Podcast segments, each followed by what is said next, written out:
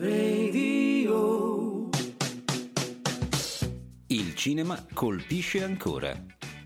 Un programma ideato e condotto da Michela Gorini. Il ruolo della donna nel racconto cinematografico.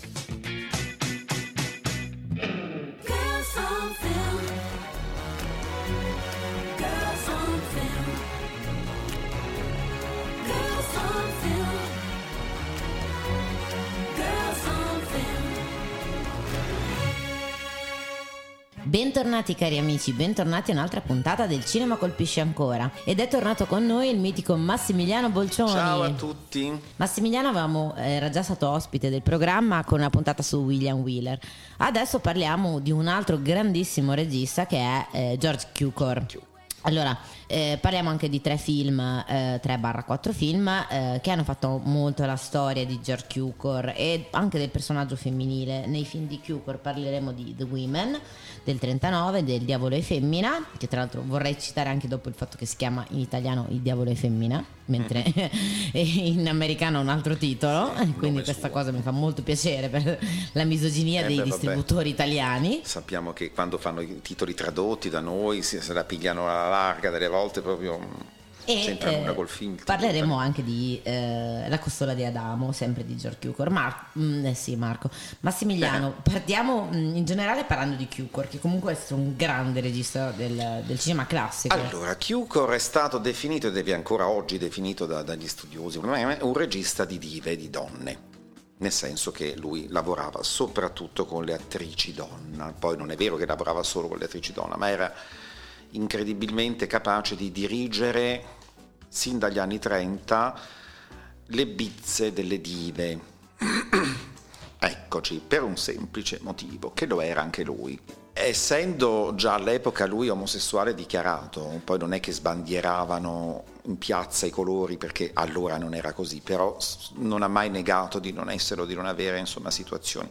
Ma lui vedeva praticamente i personaggi dei film ai quali faceva interpretare, insomma, che, che dirigeva lui, i personaggi femminili sotto una doppia ottica, non solo quella del regista che dirige, ma anche dell'attrice che lo interpreta, perché lui avrebbe voluto interpretare tutti i suoi film. Lui era Rossella O'Hara, non è che diceva, poi era tutte le sue eroine. Io credo che fosse quella figura di amico che nel cinema degli anni 30 fino agli anni 30, quasi 40, veniva quasi sempre eliminato nelle commedie e dopo lo cito meglio con Donne, che, è l'emblema, proprio la sua bandiera di quello che, che è Cukor nel cinema, Ehm, e cioè un regista incredibilmente non queer, ma camp al cubo, al cubo, proprio perché quasi tutti i suoi film sono da vedere sotto due ottiche diverse, perlomeno, e se capisci qual è la chiave di lettura ti accorgi che hai creduto di vedere un film, invece ne vedi completamente un altro. Allora, tutte le dive più famose degli anni 30, 40, 40 avevano un loro mondo, una loro situazione e tra queste il parrucchiere, l'arredatore, il truccatore, cioè sono quelle ai quali confidi tutto. Lui riusciva a riassumere questa figura dell'amico omosessuale delle donne, al quale tutte confidano qualsiasi cosa, mh, come regista. Tutte volevano lavorare con Cukor perché lui dava un valore incredibile alla figura femminile, a livello di importanza tecnica, cioè sei una grande attrice io lo faccio vedere. Ehm, fu il motivo per cui fu cacciato via da Via col Vento fondamentalmente, che iniziò a girare lui, ma stava trasformando Via col Vento in un film di Vivian League. Questo non andava bene a Clark Gable, che disse o lo cambiate o io non faccio più il film. E poi Via col Vento ha avuto la sua trama, insomma, hanno cambiato cinque registi, non si finiva più, alla fine l'ha finito il produttore Selznick stesso, insomma, quindi, però Cukor fu sostituito fondamentalmente per questo, perché lui guardava al personaggio, lo interpretavano queste storie importanti. E partiamo proprio con Il Diavolo e Femmina, dove protagonista è la mitica Catherine Hepburn, che ricordiamo è un personaggio incredibile, anche a Yes. livello eh, eh, di storia del cinema, a livello di mh, immaginario. Ricordiamo che è una giornalista, Mary McNamara, e dopo aver visto un altro film di Cukor di cui parleremo alla fine che è La costola di Adamo definì la Catherine Hepburn come la santa patrona della donna indipendente americana Ma soprattutto era un travestito. sì, infatti è la prima donna che utilizza i pantaloni Mm. Esatto. in un cinema eh, al, al femminile. Al femminile. E eh, ricordiamo che comunque anche eh, Catherine Hepburn è una- un grandissimo personaggio anche nella storia del cinema, al di là Sì, delle beh, sue È una grande attrice, prima di tutto, ancora prima che la diva cinematografica. Catherine Hepburn era un'attrice paurosa. Ricordiamo tra l'altro anche che lo stesso Mankiewicz,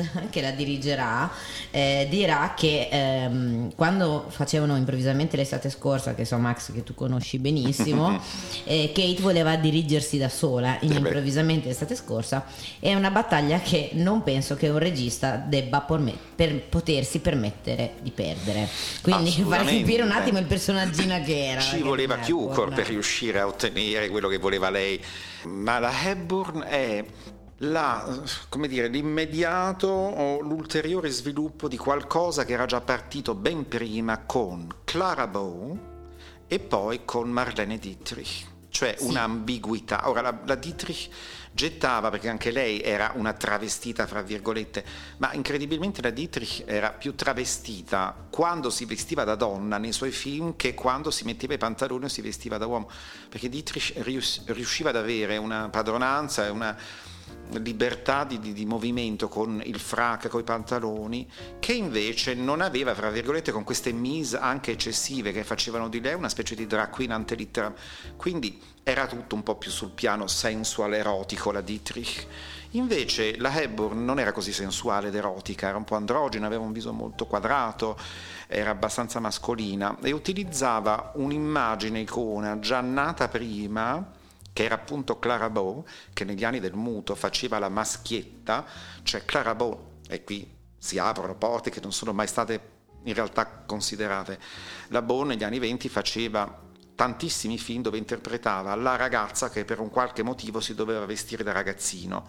Ora, negli anni 20, per la moda, il costume che c'era anche cinematografico, se anche nella trama lei doveva sembrare un ragazzino, era comunque rossettata con il trucco.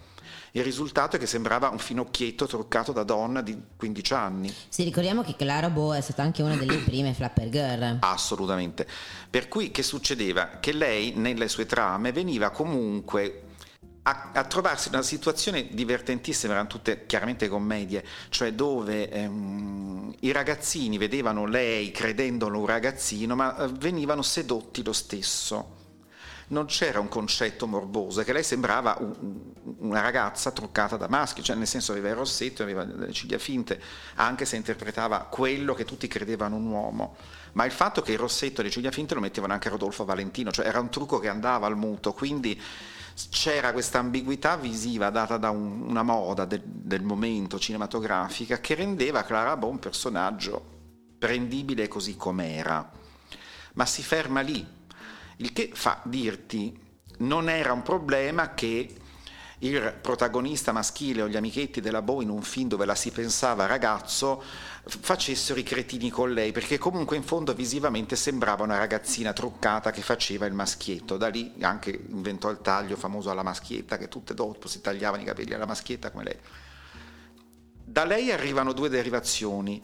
Eh, Louise Brooke, che utilizza la stessa ambiguità per fare Lulu, ma diventa un altro discorso, e invece Catherine Hepburn, che fa anche lei all'inizio un sacco di film dove interpreta una ragazza obbligata a vestirsi da ragazzo, che però cambia le carte in tavola, cioè ehm, Hepburn non accetterebbe più la vecchia ormai scontata trama che veniva utilizzata un sacco di volte del gioco degli equivoci, cioè lui che si sente turbato da un altro lui, non capisce perché, poi alla fine si scopre che lui in realtà è una ragazza, tutto finisce bene, allora ci sposiamo. La Hepburn dice no. Quindi cosa fa? Inverte le carte e sceglie ruoli dove lei sì si traveste da ragazzo per esigenze varie di trama, ma è lei che si innamora di lui, lui non se la cagherebbe zero. Ed hai detto esattamente la trama del diavolo e femmina. Ecco, hai capito? E sì, ricordiamo che tra l'altro questo film, io devo dire i distributori li ammazzerei perché distribuiscono un film del genere con un titolo Il diavolo e femmina. Il, il film si chiama Silver Scarlet, che è il nome della Mm. protagonista. protagonista, esatto. Che tra l'altro, come hai detto te, è un film sul travestitismo. Esatto. Perché Audrey Hepburn fa appunto, come hai appena detto, la parte di questa ragazza. Hepburn. Catherine la Audrey scusa. viene qualche secolo dopo. lasciate- eh, ma anch'io mi sbaglio sempre perché ti viene in mente Hepburn e quindi vabbè, alla fine... Catherine Hepburn fa la parte di appunto questa ragazza che è in fuga col padre che è Esatto. un truffatore, si deve travestire da, da Sylvester in particolare. Esatto. Ed è molto interessante perché questo film in realtà da noi in Italia è, è stato poco diffuso ovviamente, in America invece è un grandissimo cult perché c'è la pre- per una delle prime volte il discorso del travestitismo, Ehm, lei non è una drag queen ma è una drag No. eh, king, King, perché è una sì, donna che si esatto. traveste da uomo e tra l'altro nel mondo delle drag queen anche attuale Mm. il riferimento a questo personaggio con l'utilizzo di Scarlett nel nome è comunissimo Sì, sì, anche sì, al giorno da, da d'oggi loro è molto noto, sì. da loro è molto noto e ricordiamo appunto che come hai detto te Max anche in questa storia lei allora anche qui partiamo sempre siamo nell'epoca del cinema classico. Quindi ovviamente anche qui abbiamo il complesso 35, edipico mm. ok? Perché lei fugge col padre Esatto. e per assecondare la sua fuga si traveste da uomo.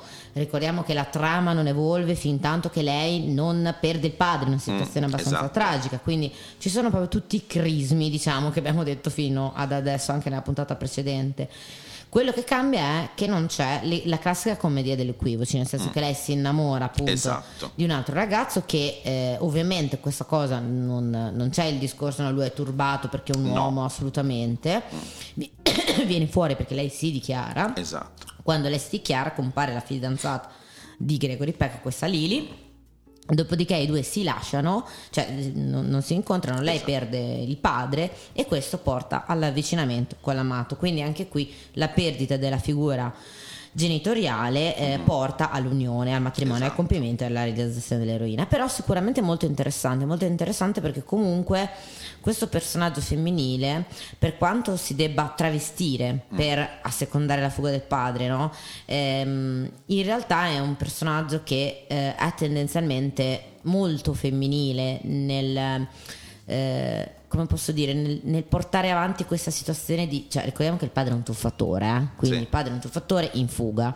No, è, un film molto, molto complicato sotto l'ottica emotivo-psicologica di lei che non volendo comunque neanche per quanto affezionata al padre ammetterne il lato peggiore. Quindi c'è questo doppio praticamente in cui lei si crea questa personalità maschile.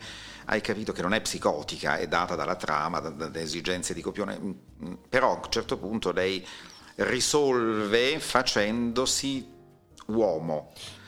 Ma non vede l'ora di tornare donna, infatti Ecco, c'è questa infatti. visione data dai costumi meravigliosa, lei da uomo è veramente uomo perché la Hepburn era molto brava a fingersi e non aveva più bisogno di mettersi le ciglia finte rossetto come Clara Bow, quindi struccata o diciamo quasi sembra veramente un ragazzo.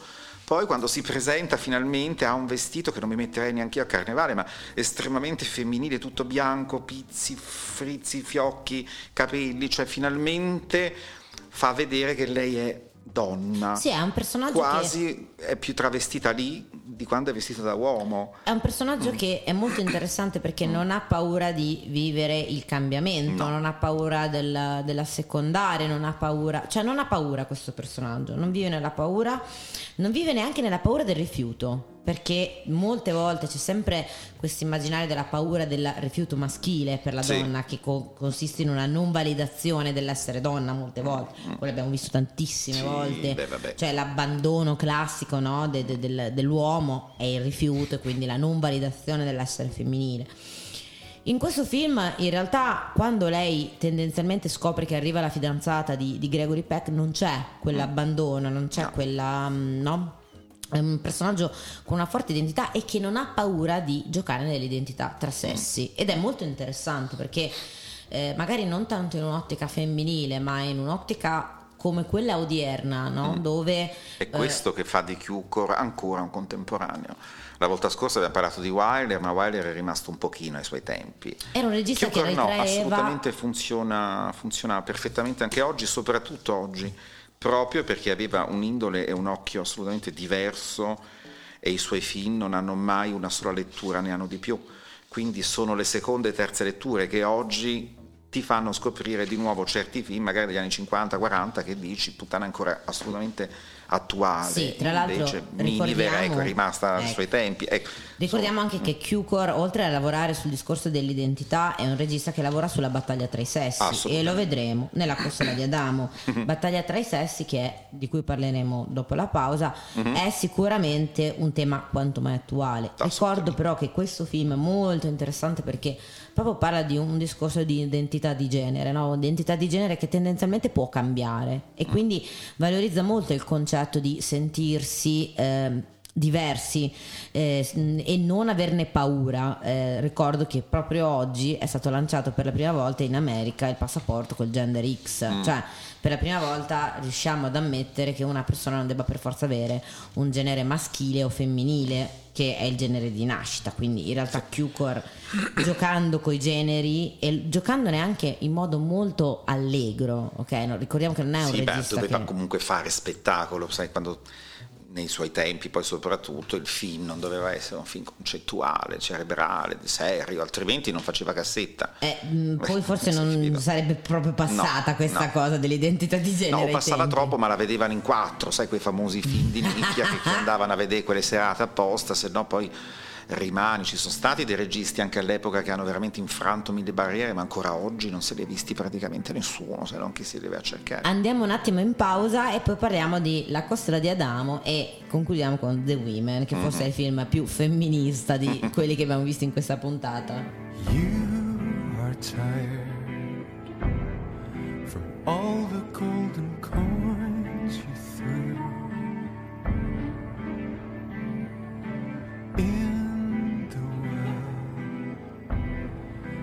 promised things it couldn't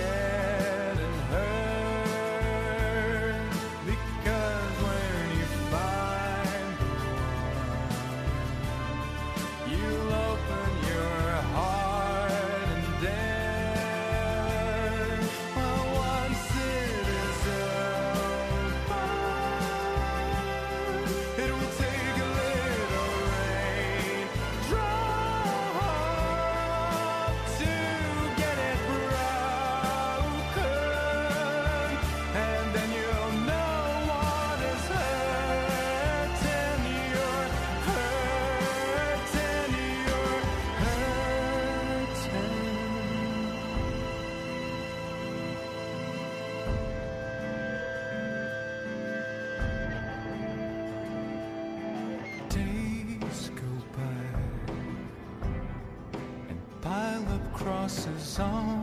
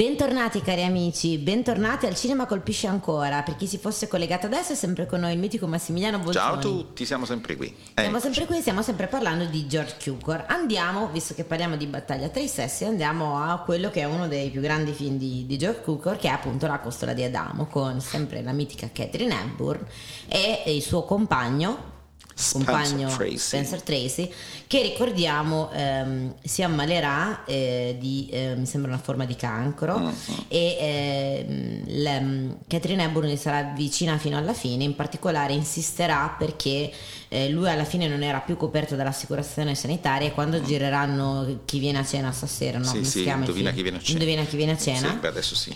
lui non era coperto dall'assicurazione sanitaria e fu lei a imporlo perché ormai lei era diventata la Catherine Hepburn vincitrice già ai tempi. Sì. di due Oscar perché il terzo lo vincerà il quarto scusate lo vincerà sul eh, ne aveva 23 fino a quel momento sul Lago Dorato dell'89 Poi, oltre al fatto che lui era malato qua là, non si sono mai sposati ufficialmente lei, lei e lui perché lui non ha mai divorziato dalla moglie, semplicemente perché avevano un figlio mh, con dei problemi dalla nascita gravi di salute, quindi lui ha detto io non lascerò mai mio figlio fondamentalmente, quindi tacito accordo anche la moglie lo sapeva, quindi la relazione con la Ebon era ufficiale, lo sapevano tutti che stavano insieme, ma tecnicamente lui era sempre sposato con quell'altra per mantenere il figlio e aveva delle cure molto costose il figlio.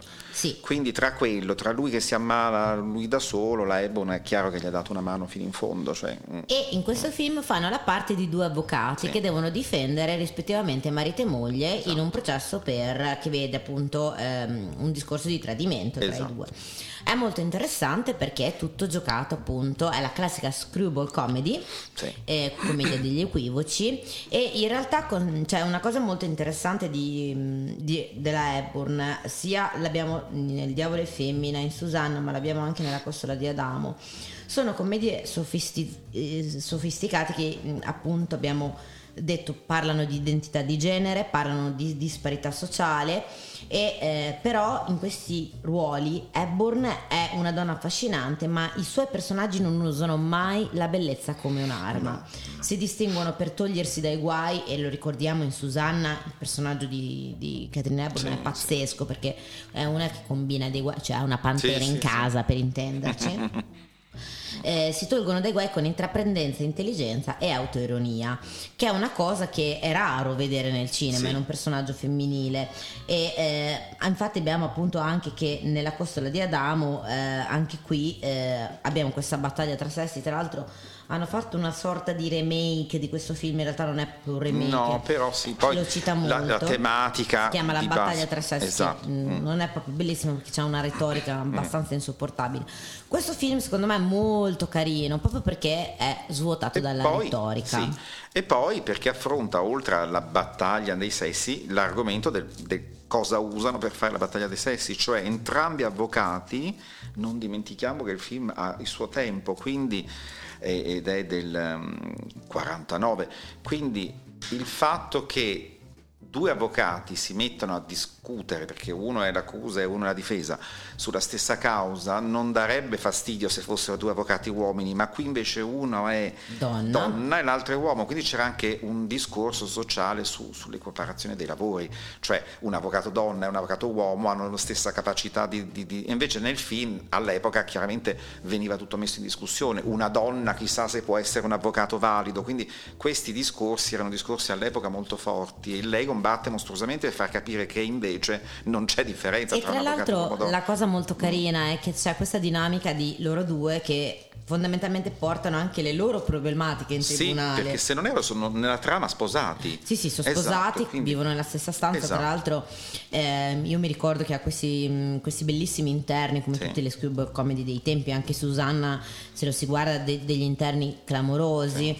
Ehm, e però loro hanno questa sorta di dinamica un po' alla Sandra e Raimondo. Eh, Ecco sì, perché non è cioè che- capito, perché in casa comunque lei è la moglie lui è il marito, ma in realtà poi fuori da lì sono due mariti o due mogli, cioè nel senso il concetto Sì, è sì, sì. sul lavoro invece non c'è questa differenza. Ed è molto interessante È- anche è il fatto interessante. che si portano le, dinamiche, perché è anche una cosa estremamente reale. Cioè, Eh, eh, oggi avrebbe una visione diversa, oggi un avvocato donna uomo non ti fa più di tanto anche se c'è ancora dei retaggi, però Ma nel 40 ragazzi era diverso, quindi già il fatto che un avvocato fosse donna era già particolare, che poi sia pure la moglie di quello e sono in causa, cioè a questo punto si sviluppano tante trame che oggi sarebbero divertenti, allora erano invece un apriporta, un discorso di, di- di- di diritti, eh, insomma, Sì, soprattutto perché abbiamo visto lavoro. che molto del cinema classico, e l'abbiamo sicuramente nei noir, se io penso alla donna del ritratto di Lang, sì, o comunque a tutto il mondo del cinema classico, eh, del noir, del thriller, la donna è ruolo passivo. In questi film invece...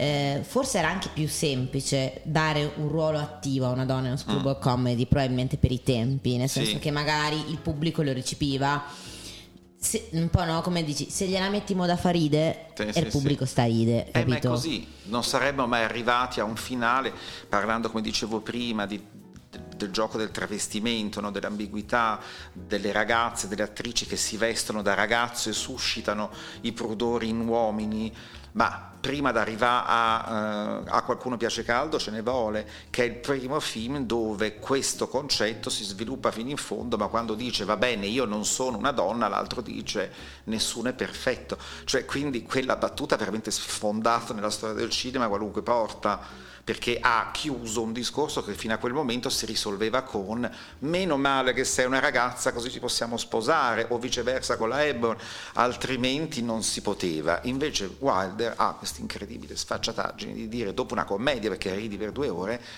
eh, chi se ne frega ci sposiamo lo stesso. Ragazzi nel 50 è fuori dai coppi. Sì, tra l'altro cioè, ricordiamo che eh, in questo film la, la donna è diciamo al 50% Sì. raccontata indipendentemente dalla figura dell'uomo. E così come lo è in Susanna, cioè Sì. ricordiamo che Susanna di Howard ha altro- altra grande screwball comedy che ho rivisto anche di recente molto carino, Sì. ha questo personaggio molto divertente, un po' sbadato, un po' confusionario, però è lei che guida la Sì, storia, sì, sì. È lei che combina i disastri Esatto. che portano, poi anche qui la figura dell'uomo è sempre quella un po' vittimina, e lei è un po' la, la mina vagante, no? Però è anche vero che raccontiamo la storia in funzione di una donna, Di quindi una donna. altro grande film che Certo. sicuramente ha una visione molto diversa da quella che cui siamo abituati nel Mm. cinema classico. Forse magari al giorno d'oggi questi film mi viene da dire perderebbero un po' di interesse perché siamo molto abituati Eh, oggi a è cambiato questa- tanto sì sì, sì, a questa visione no? anche della, della parità dei sessi cioè per quanto siamo indietro sicuramente No, sì, oggi, ci sono ancora delle ignoranze fotoniche nella società, ma una trama di un marito e una moglie, entrambi avvocati, che litigano, quella oggi te lo fanno in un film tv o in una puntata della signora in giallo, cioè non è più una roba così eclatante, capito? Allora aveva, mm, perché socialmente diverso, insomma, oggi è nella media, insomma, non, non si commenta nessuno. ma prima di parlare forse del più importante di questi film andiamo un attimo in pausa per poi tornare a The Women del 1939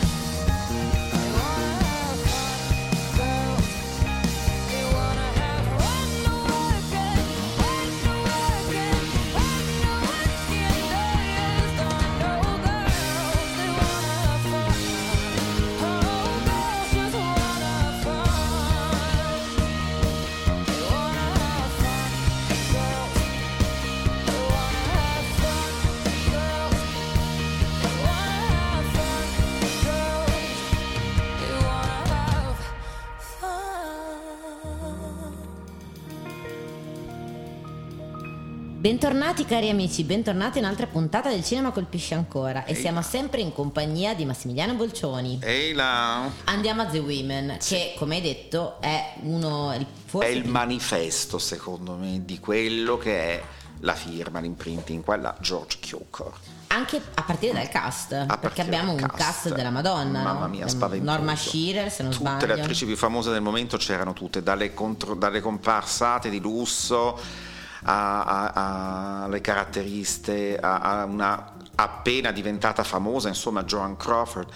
Ma ehm, fondamentalmente questo film, secondo me, descrive completamente Cukor per un motivo che ancora non hanno mai capito di cosa si parla davvero guardando il film, cioè donne, che in inglese incredibilmente è lo stesso titolo, Women, ehm, di solito in Italia appunto mettevano delle traduzioni in vereconde, ma rimane Donne, un film fatto solo di attrici, in tutto il film e questa è la regia particolare di questo film, non vedi mai un attore uomo, non ne parlano, ma non Ne lo parlano vedi. indirettamente, Ecco. sì.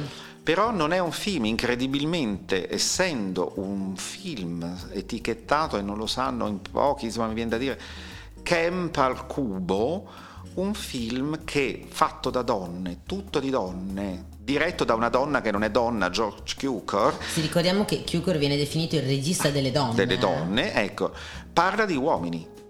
Perché quando finisce il film tu pensi a Stefano, Stefano, e qui ha in testa il marito di lei, il marito di quell'altro, il vaccaro che ha tradito quello, quello cattivo che ha lasciato la baronessa. Cioè è un film che indirettamente mostrandoci un mondo di donne del tempo, perché poi chiaramente dobbiamo tenere presente un film degli anni 40, ma ci parla solo di uomini. Per questo è geniale il film, perché la accusa maggiore è ma tutto quello che voi state vedendo dalla moglie cornificata, dalla eh, ragazzina lì, dalla quella che vende i profumi, Joan Crawford, che vuole fare carriera e frega il marito a quell'altra, dalle amiche che le amiche non sono, dalla pettegola vipera, da quella che ha la locanda delle donne divorziate, insomma tutta una figura, un panorama di, di personaggi femminili molto tipici di un certo genere, di commedia, eccetera.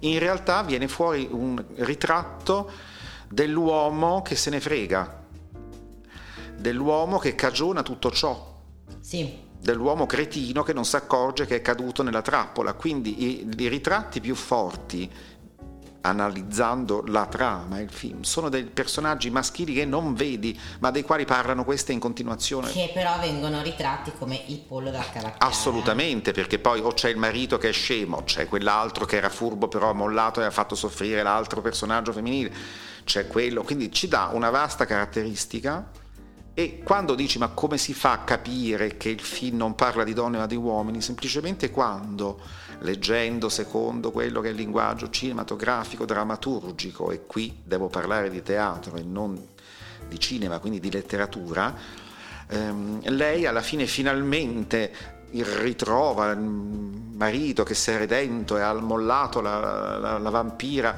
che voleva solo i soldi, gli corre incontro e dice Stefano, Stefano, e c'è un'inquadratura in soggettiva. Lei corre verso l'obiettivo e questo automaticamente trasforma tutti quelli che stanno guardando il film in Stefano. Il protagonista vero del film è un uomo. Questa è la allora- chiave che ti fa aprire una porta, che ti fa capire che stiamo parlando di una spietata analisi vista dal punto di vista femminile della figura maschile. Women parla di uomini, non di donne. Bisogna dire che questo film viene da un libro che Gli, Sì. gli uomini preferiscono le bionde ma poi sposano le brune, e che- da cui è stata tratta una commedia di eh, Clary Booth Lu- Luce, Mhm. penso, futura moglie di Henry Luce, eh, che restò in, in cartellone a Broadway per quasi un anno e mezzo all'Ethelbermo Theatre con 650 re- repliche, quindi fu veramente un clamoroso Sì. successo a Broadway.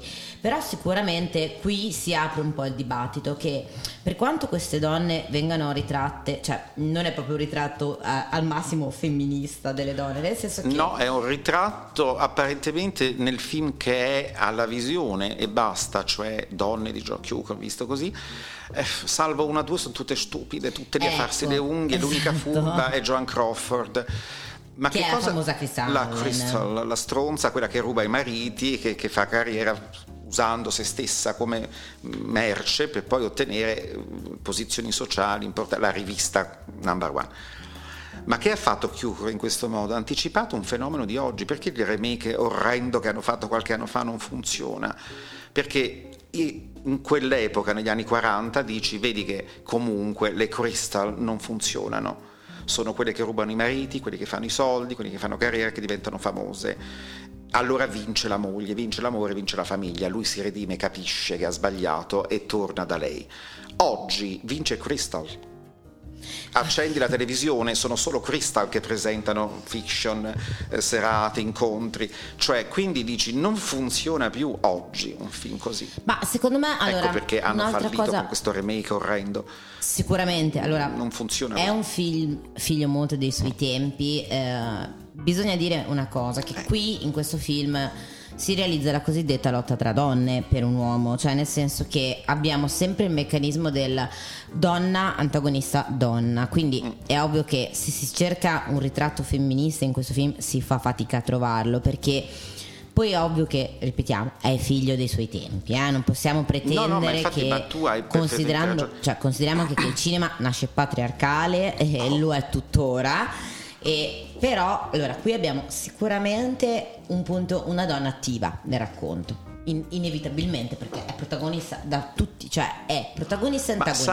sai, allora analizzalo meglio. Eh, La, la moglie all'inizio è spettatrice. Tu sai che a teatro esiste una regola fondamentale. Ci vuole un personaggio nel testo drammaturgico che faccia sempre da ponte tra il palco e la sala. Quindi sei a metà tra gli spettatori e i personaggi. Qui è lei, per tutto il film lei sta a ascoltare, agisce solo alla fine. Ma lei è passiva, perché arriva l'amica che gli dice ho visto tuo marito con, arriva l'altra ho visto tuo marito con, arriva la figlia stessa che dice papà esce con questa, arriva tutta una sfilza di eh, donne che le raccontano e lei si trova a sentire tutto come alla radio quando va a farsi le unghie perché non sanno che è lei, quindi parlano troppo. Di conseguenza lei per tutto il tempo, poi dopo gli, gli eventi precipitano, va bene il divorzio, lo vuole lui, ok andiamo, va nel ranch che è più assurdo di qualunque cosa, ma questo ranch di donne che vanno a piangere là, tutte quante, e quindi ascolta le storie di tutte. Allora, fino alla fine del film, lei non fa niente. È una spettatrice alla vicenda che deve prendere a un certo punto una decisione. La decisione che prenderà sarà no, non ci sto. Ora piglio quella, gli strappo i capelli e mi ripiglio mio marito. Ecco dov'è un discorso che potrebbe fare solo un regista omosessuale se fosse stato un film di Wilder. Assolutamente. Cioè, capito? Ma Cukor dice quello che farebbe chiunque. Però è anche vero ma che sotto l'ottica di Cukor. Ricordiamo una Attenti. cosa, Mm. questo film secondo me è interessante da vedere oggi perché per quanto non sia femminista ci pone sempre questa... eh, questa Eh, Vedi, il film non è femminista, ma lo è la regia.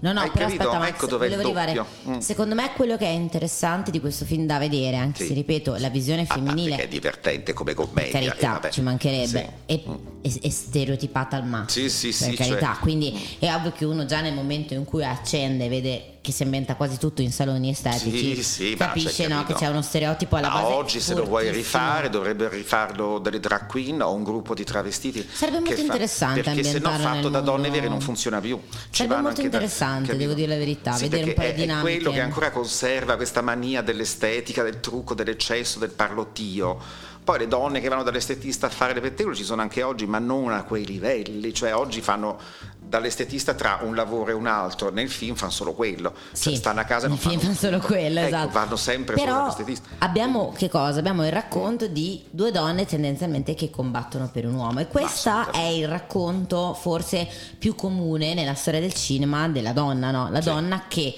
per riconoscere il suo valore deve combattere un'altra donna per l'ottenimento del massimo che è l'uomo, ok? Quindi secondo me è anche interessante vedere questo film al giorno d'oggi per capire quanto questa cosa forse non ci appartenga più Mm. o come magari ci appartiene ancora.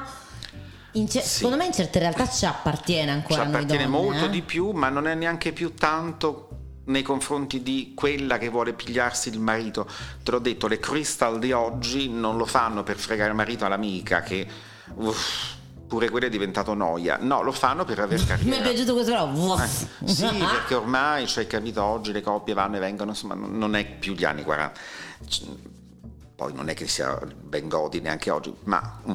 no, le Crystal di oggi lo fanno per fregarti il lavoro, quello è un altro discorso. Quella che ti dà una pugnalata alla schiena non per tuo marito, ma perché tu sei andata alla RAI, sei andata di là, ci voglio andare io. Come vedi, ogni tanto spariscono le presentatrici famose. Perché purtroppo la solidarietà femminile è la cosa che meno ci insegnano. ed è quello di cui parla questo film, è per quello che ti dico, bisogna guardarlo con gli occhi di Cukor per vedere davvero donne, altrimenti se guardi il film è chiaro che è un film stereotipato, che, che- ci mostra le donne un po' stupide, un po' così, ma abbiamo le due chiavi di lettura, quel finale, che è un chiaro indizio di- della seconda visione, ma se non guardi il film sotto l'ottica camp non lo puoi capire, e il fatto della scelta dell'attrice per interpretare Crystal, che fu Joan Crawford che era famosa per il travestimenti. La Crawford è stata il primo travestito vistoso della storia del cinema, proprio come donna che si veste da travestito uomo in Miss Sadie Thompson, Pioggia,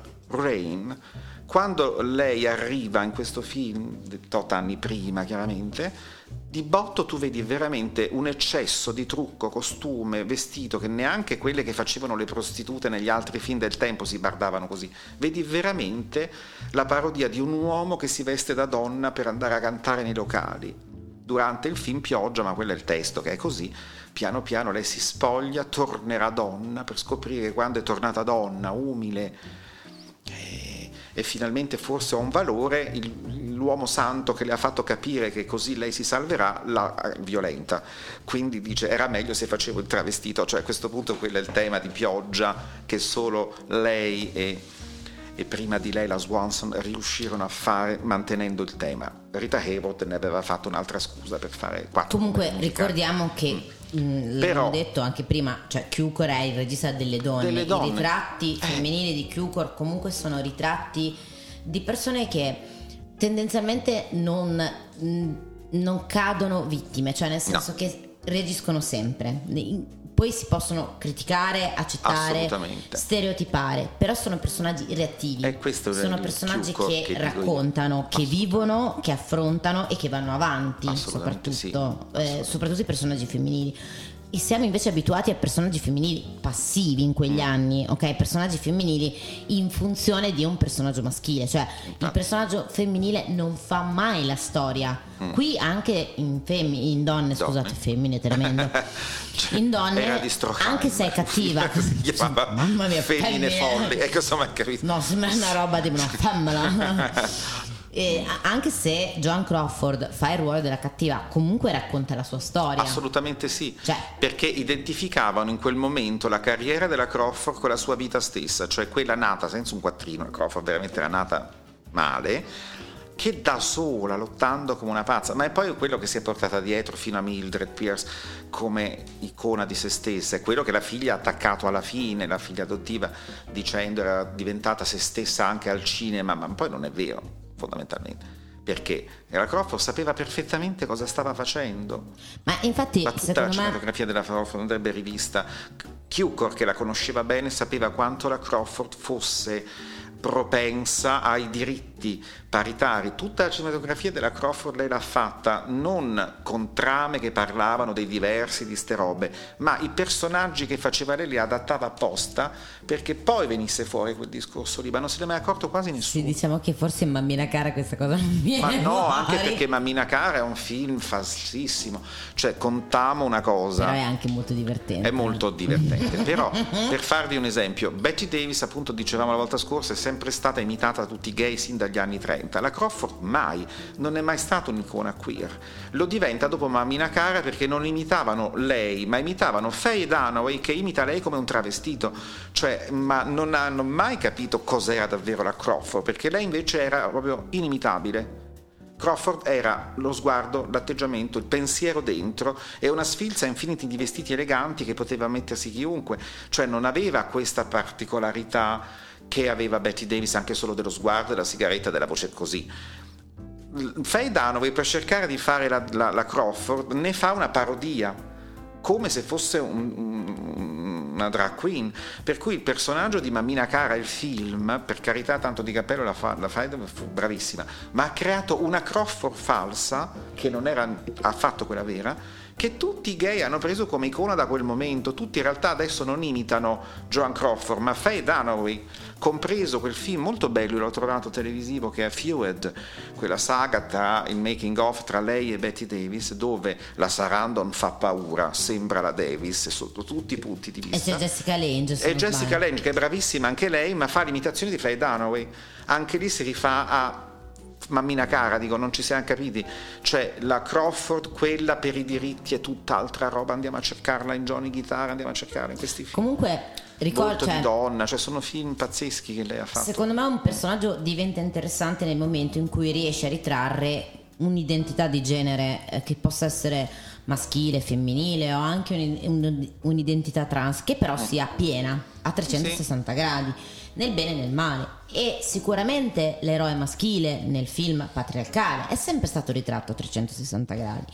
Cukor forse è il primo dei registi che ritrae la figura femminile a 360 gradi nel bene e nel male. Assolutamente poi sì. ci gioca lo fa in delle commedie le stereotipa E però parla che all'epoca 360 tutti i gradi. registi dovevano sottostare comunque alle regole della produzione, pure un Hitchcock che gli toccava cambiare i finali dei suoi film perché comunque non glieli passavano in funzione di un pubblico, quindi dovevi barcamenarti tra le righe per dire quello che volevi dire. Certo. eh, Ma secondo te Max, quale può essere un regista che allo stato attuale, visto che comunque il cinema tuttora è, rimane molto patriarcale, quale può essere un regista che ritrae un- un- i personaggi femminili a 360 gradi? Oggi? Sì, ma Max, non me lo fare con que- oggi? Invece va la, la lanterna di Diogene per andare a cercare, oh, non saprei chi dire, ma volendo, volendo, nel senso se volessero dati i tempi potrebbero farlo tutti, è che non so quanto gliene frega di farlo per davvero, quindi o andiamo a cercare delle registe donne che oggi possono farle, quindi sono quelle che chiaramente hanno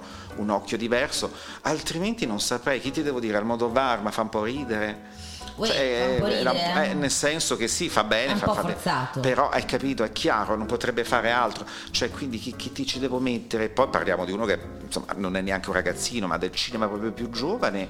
Secondo me potrebbero voler- volendo, potrebbero farlo in tanti. I tempi te lo consentono. forse che non ci interessa. Eh, non- capito?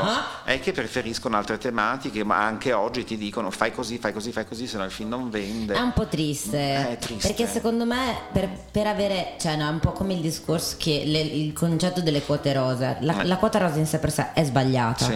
perché Sì. nel momento in cui tu devi avere a un festival ad esempio, prendi su 10 film ne prendi 3 perché sono diretti da una donna, Eh, tu non li devi prendere perché Tu devi diretti- prendere il film perché è bello, non te ne deve Esatto. fregare nemmeno di chi Però tu devi garantire l'accesso alla donna alla regia, cioè nel Certo. senso che se Certo. vuoi che ci siano più film ai festival diretti da donne, devi consentire di più alle donne di Eh, fare le registe. siamo indietro. È un po' come disse Francis McDormand alla consegna del premio Oscar, non dovete venirci alle feste a fare complimenti per- o darci premi perché siamo donne, Mm. dovete chiamarci nei vostri uffici e darci finanziamenti per fare i Ecco, film. eh, ma è, vero, è quello che ti dico, volendo lo potrebbero fare in tanti oggi, sia dalla produzione che, che poi da- dalle regie, ma poi non lo fanno. Quindi, e a volte quando lo fanno invece lo trasformano in un eccesso, cioè vedi magari il film che parla della donna tutto spessore, ma ti mettono delle trame pesanti, delle robe cupe, diventa un film particolare che dopo due ore dice non ne posso più, cioè dice cose interessanti, ma lei ferma con una mano sulla testa per tre ore non si regge, cioè quindi magari lo dicono nella maniera sbagliata, non c'è più questa se vuoi obbligo ma facilità di un Cukor che con una commedia che ancora oggi se guardi donne ti diverte dall'inizio alla fine però se poi ti fermi a pensare ti ha detto ben altro. Oggi volendo potrebbero dire ben altro ma boh, o non interessa o non gliene frega poi non c'è neanche più il pubblico di una volta mi tocca dire Questo è vero. ecco quindi Max, io ti ringrazio per essere stato di nuovo Ok, con noi. grazie a te che mi hai Un bacione, sicuramente ci ritroveremo. alle prossime allora nel caso ciao ciao Ciao a tutti. Bring the action. When you this in the club, you gotta turn the shit up. You gotta turn the shit up. You gotta turn the shit up. When we up in the club, all eyes on us. All eyes on us. All eyes on us. See the boys in the club, they watching us. They watching us. They watching us. Everybody in the club, all eyes on us. All eyes on us. All eyes on us. I wanna scream and shout and let it all out. And scream and shout and let it out. We saying oh, we oh, we oh, we oh. We saying oh, we oh, we oh, we oh. I wanna scream and shout and let it all out. And scream and shout and let it out. We saying oh, we oh, we oh, we oh. You are now, now rocking with Will I Am in Britney, bitch.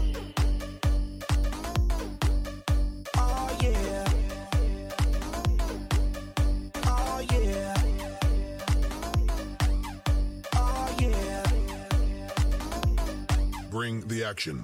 Rock and roll. Everybody, let's lose control.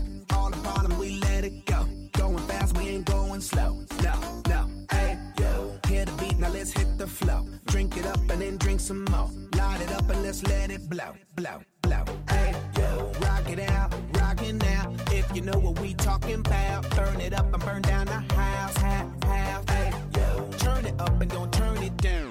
Here we go, we gon' shake the ground. Cause everywhere that we go, we Bring the Action. When you hear this in the club, you gotta turn the shit up. You gotta turn the shit up. You gotta turn the shit up. When we up in the club, all eyes on us. All eyes on us. All eyes on us. You see them girls in the club, they looking at us. They looking at us. They looking at us.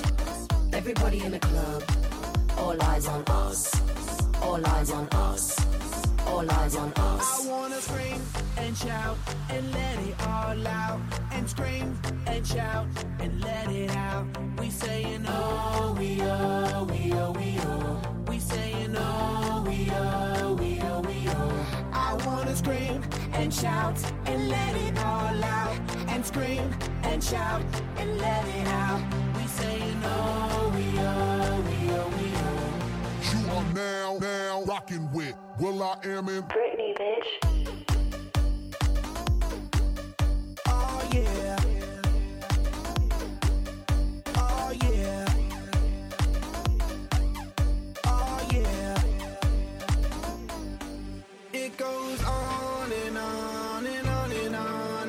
When me and you party together, I wish this night would last forever. Cause I was feeling down, now